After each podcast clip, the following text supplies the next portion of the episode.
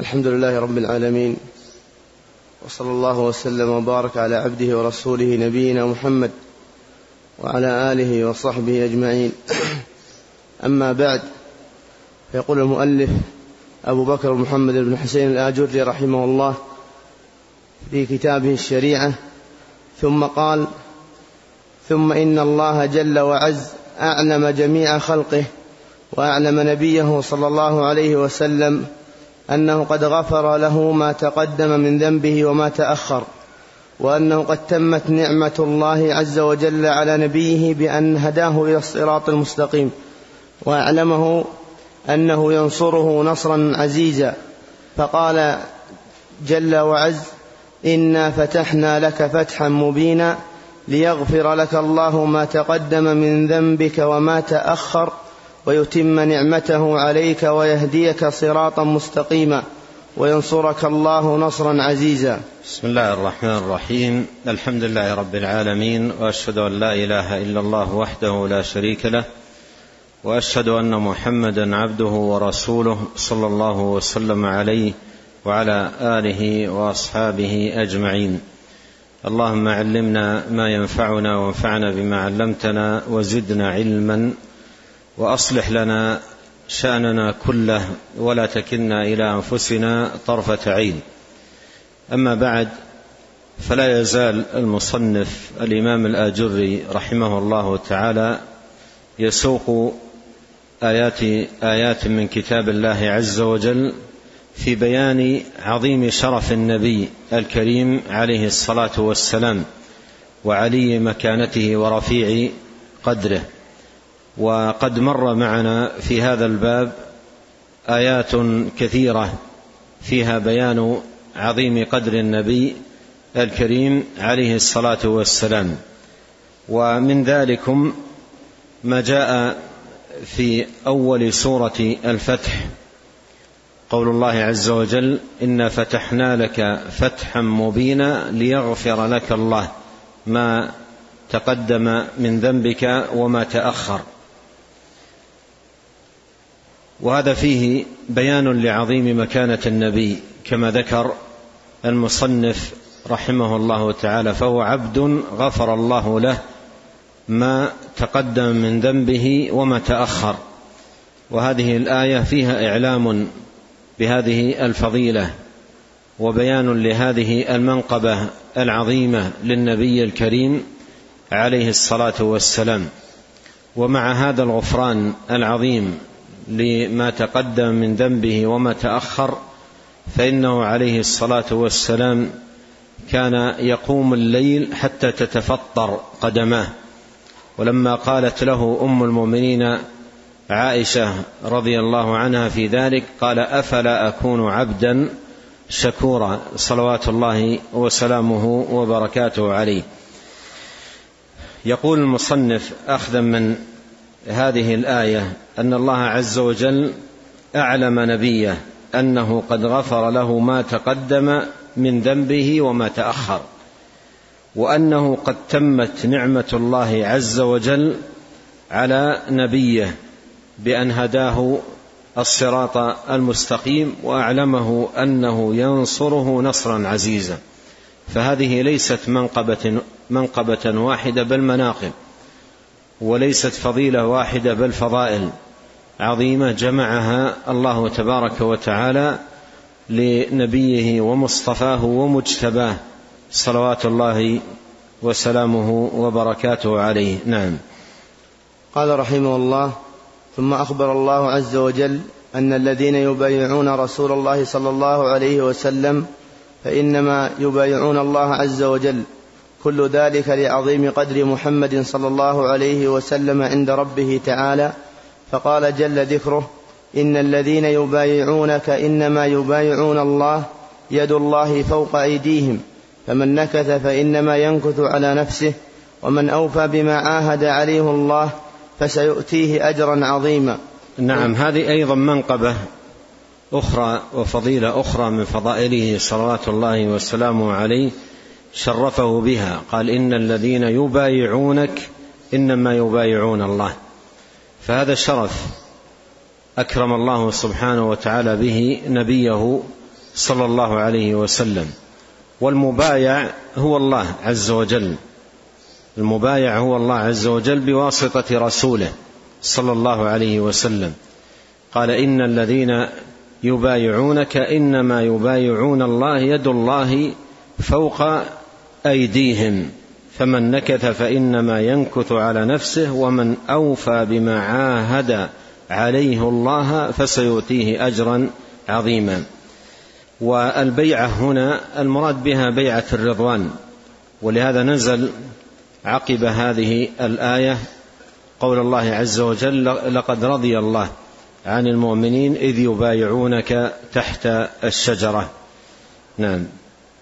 قال رحمه الله ثم أخبرنا جل ذكره برضاه, برضاه عنهم إذ بايعوا نبيه صلى الله عليه وسلم وصدقوا في بيعته بقلوبهم فقال عز وجل لقد رضي الله عن المؤمنين إذ يبايعونك تحت الشجرة فعلم ما في قلوبهم فأنزل السكينة عليهم وأثابهم فتحا قريبا. ثم أمر جل ذكره المؤمنين أن يتأسوا في أمورهم برسول الله صلى الله عليه وسلم فقال لقد كان لكم في رسول الله أسوة حسنة لمن كان يرجو الله واليوم الآخر وذكر الله كثيرا. هذه أيضا من فضائل نبينا عليه الصلاة والسلام أن جمع فيه الخير كله ولهذا جعله سبحانه وتعالى أسوة حسنة. لعباده المؤمنين وأوليائه المقربين في كل باب من أبواب الدين. وذلك أنه عليه الصلاة والسلام قد أتم العمل وأكمله فعباداته وأخلاقه ومعاملاته كلها جاءت على التمام والكمال فهو في كل خصلة من خصال الدين وشعبه من شعب الإيمان قدوة للعالمين. وأسوة للمتقين وإمام لعباد الله أجمعين صلوات الله وسلامه وبركاته عليه. فهذا من من فضائله لأن الأسوة والإمام هو من اجتمعت فيه صفات الخير فصار أهلا أن يؤتم به وأن يقتدى به. فقول الله عن نبيه عليه الصلاة والسلام لقد كان لكم في رسول الله أسوة حسنة. هذه منقبة عظيمة له عليه الصلاة والسلام لأن الخير كله اجتمع فيه وخصال الخير وشعب الإيمان وأعمال البر اجتمعت فيه على التمام والكمال. صلوات الله وسلامه وبركاته عليه. وهذه الآية الكريمة قوله عز وجل لقد كان لكم في رسول الله أسوة حسنة تفيد أن الأسوة نوعان أسوة حسنة وأسوة سيئة. الأسوة نوعان أسوة حسنة وأسوة سيئة. الأسوة الحسنة هو رسول الله عليه الصلاة والسلام وكل من اقتدى بالنبي عليه الصلاة والسلام كان له حظ من هذا الوصف بحسب حظه من الاقتداء بالنبي الكريم عليه الصلاة والسلام. والأسوة السيئة هو المخالف لرسول الله عليه الصلاة والسلام أيا كانت مخالفته وأيا كان أيا كانت طريقته. فالمخالف للنبي عليه الصلاة والسلام هو الأسوة السيئة والنبي عليه الصلاة والسلام هو الأسوة الحسنة. وحظ العبد من هذا الوصف بحسب حظه من القرب للنبي الكريم عليه الصلاة والسلام والائتساء به صلى الله عليه وسلم. نعم. قال رحمه الله ثم أوجب الله عز وجل على المؤمنين أن ينصحوا لله عز وجل ولرسوله ثم أعلمهم أنه من نصح لله فلينصح لرسوله وقرنهما جميعا ولم يفرق بينهما. فقال عز وجل ليس على الضعفاء ولا على المرضى ولا على الذين لا يجدون ما ينفقون حرج إذا نصحوا لله ورسوله. ما على المحسنين من سبيل والله غفور رحيم. الشاهد من الآية قوله إذا نصحوا لله ورسوله أي كانوا صادقي الإيمان بالله وبالرسول الكريم عليه الصلاة والسلام. نصحوا لله محبة له ومحبه ومحبة لرسوله وإيمانا به وإيمانا برسوله وتوحيدا له عز وجل واتباعا لرسوله صلى الله عليه وسلم. فهذه الآية فيها من شرف النبي عليه الصلاة والسلام أن الله قرن النصيحة له قرن النصيحة للرسول عليه الصلاة والسلام بالنصيحة له جل وعلا. ومثلها قول النبي عليه الصلاة والسلام في الحديث الدين النصيحة. قلنا لمن؟ قال لله ولكتابه ولرسوله. نعم. ثم قال رحمه الله ثم أخبرنا الله عز وجل أنه من خان رسوله صلى الله عليه وسلم كمن خان الله عز وجل. فقال يا أيها الذين آمنوا لا تخونوا الله والرسول وتخونوا أماناتكم وأنتم تعلمون.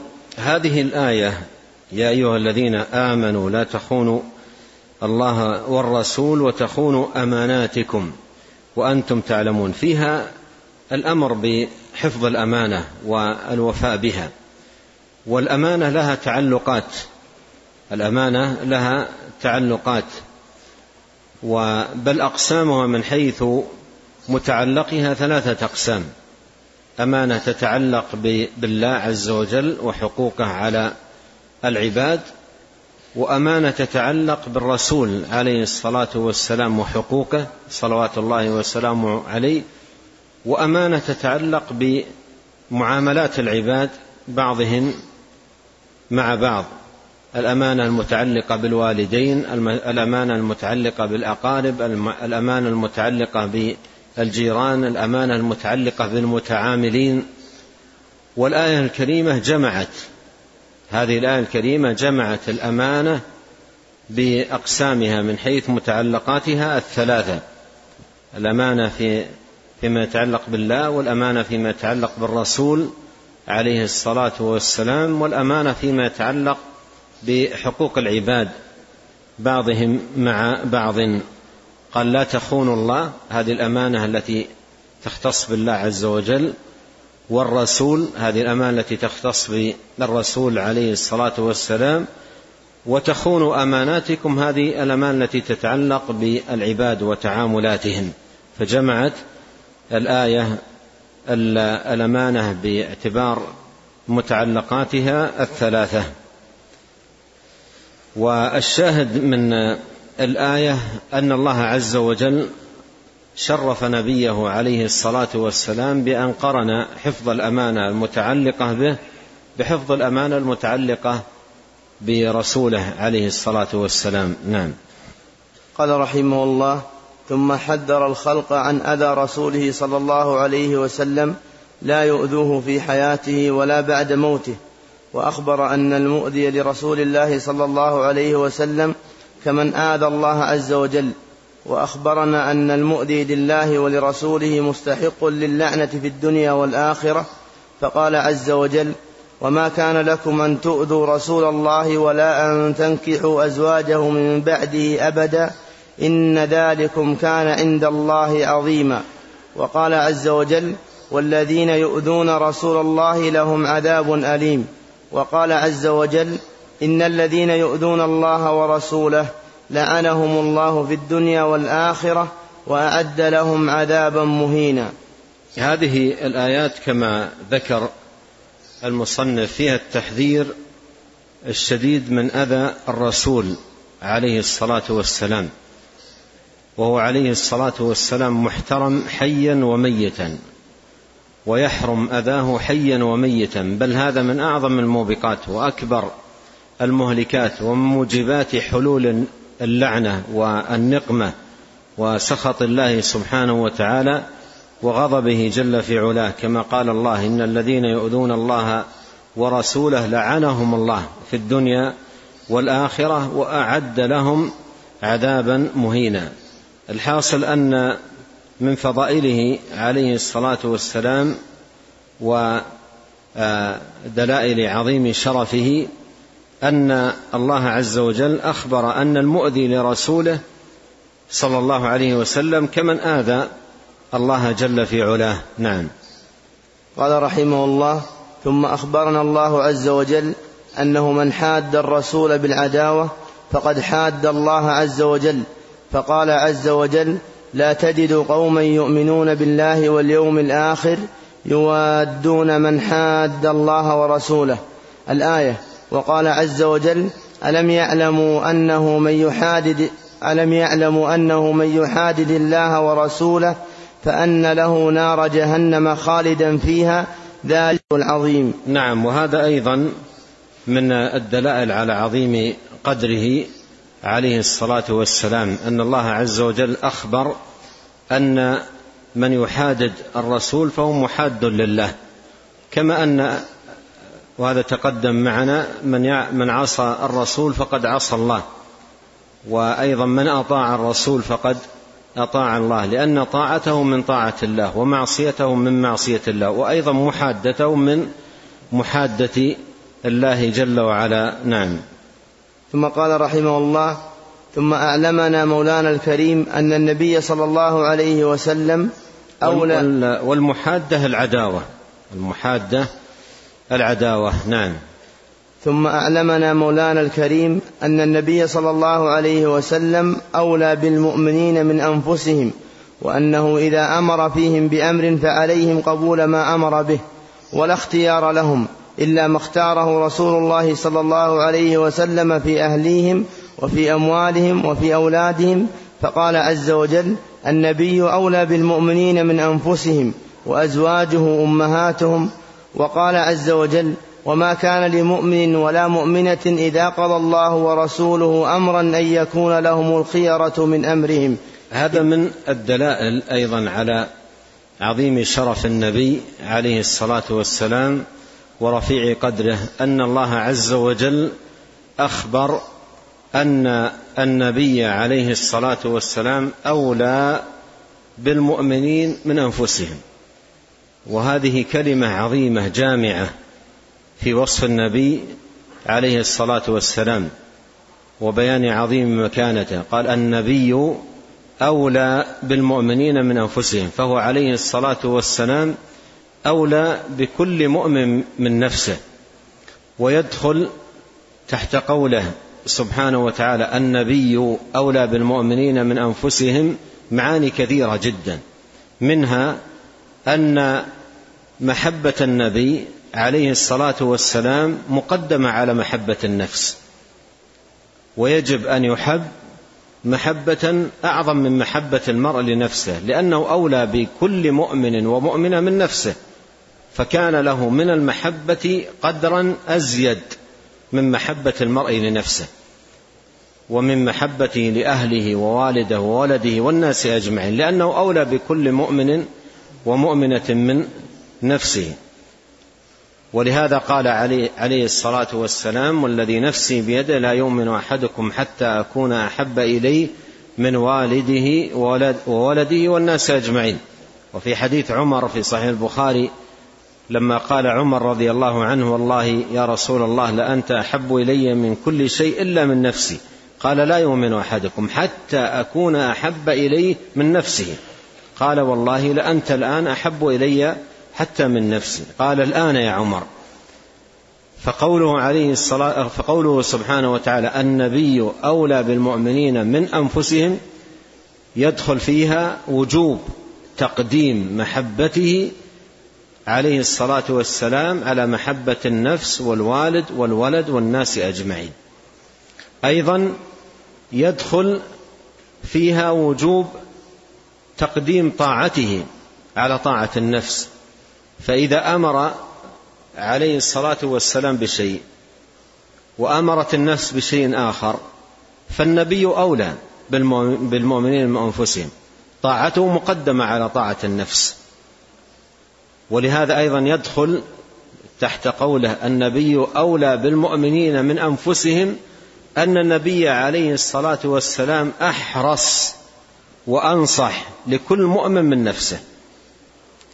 أنصح لكل مؤمن من نفسه وأحرص على نجاة كل مؤمن من نفسه. قد جاءكم رسول من أنفسكم عزيز عليه ما عنتم حريص عليكم بالمؤمنين رؤوف رحيم.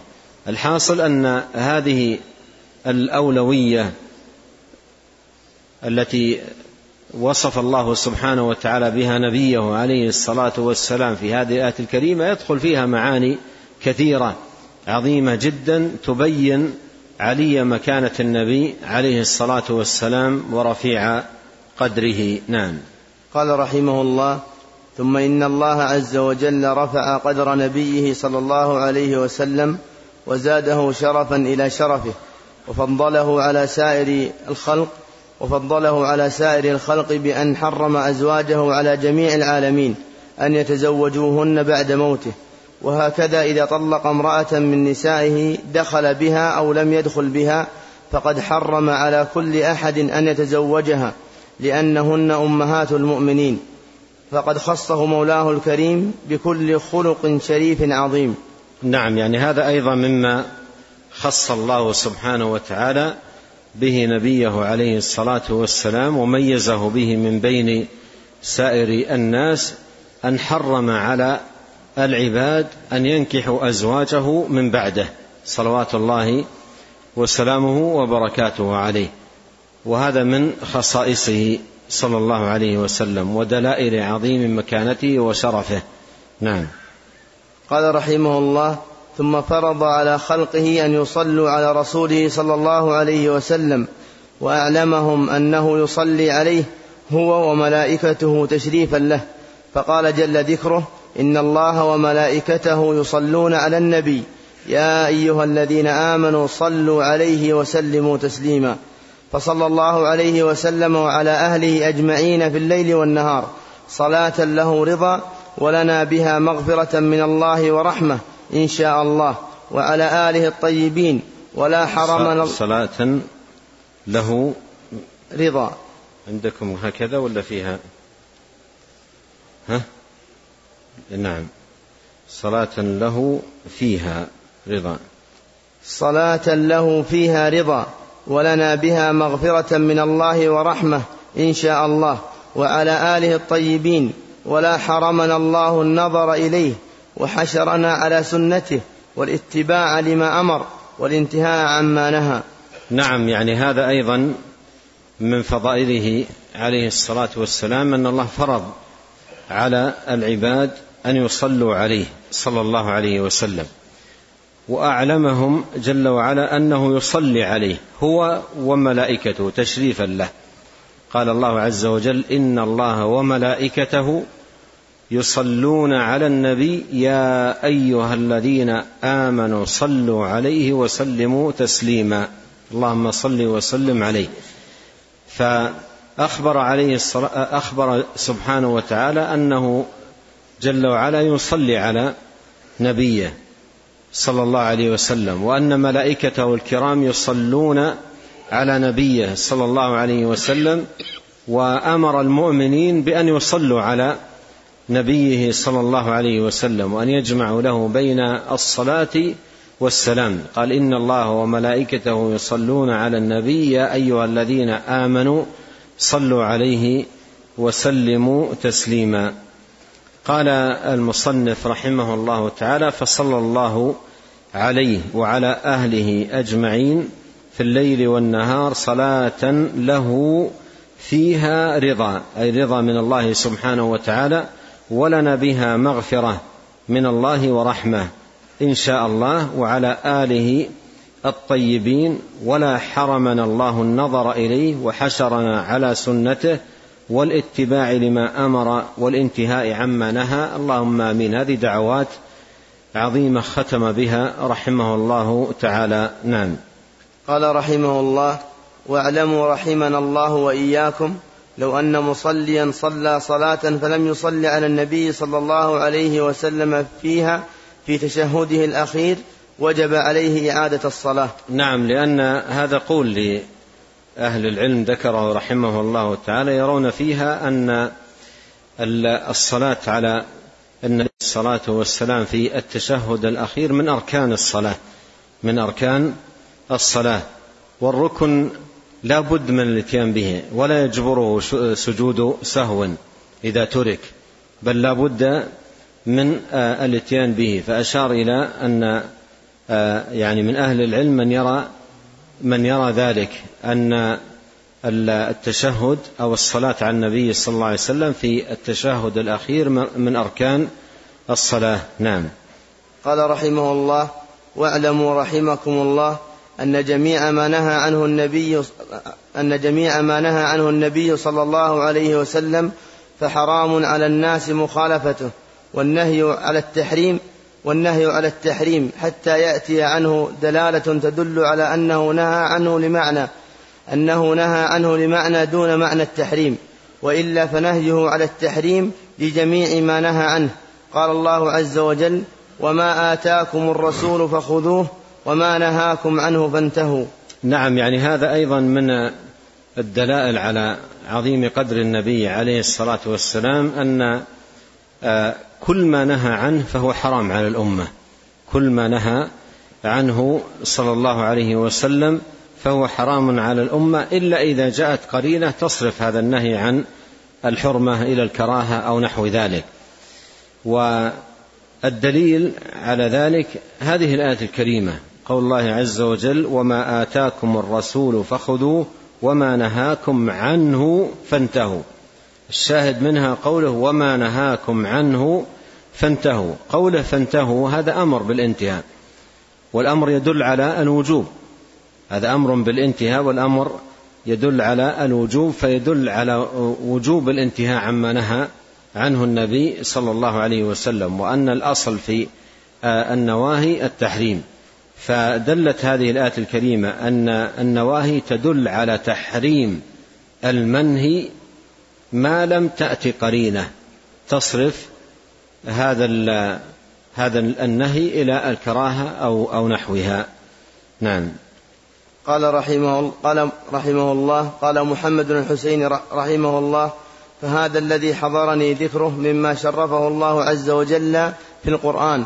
قد ذكرت منه ما فيه بلاغ لمن عقل. نعم يعني هنا آه، يذكر رحمه الله تعالى هذا الذي تيسر له فيما يتعلق بشرف النبي وعظيم قدره في القرآن الكريم. وهذا الفصل الذي آه، آه، استمعنا إليه فصل عظيم جدا في بيان شرف النبي عليه الصلاة والسلام وعظيم قدره من خلال سوق الأدلة والآيات الكريمة. الدالة على عظيم قدر النبي الكريم عليه الصلاة والسلام. وهذه المعاني إذا تأملها المسلم المعاني التي ساقها رحمه الله في هذا الباب في ضوء الآيات إذا ساقها إذا تأملها المسلم زادته محبة وتعظيما للنبي عليه الصلاة والسلام ومعرفة بقدره العظيم ومكانته العلية عليه الصلاة والسلام.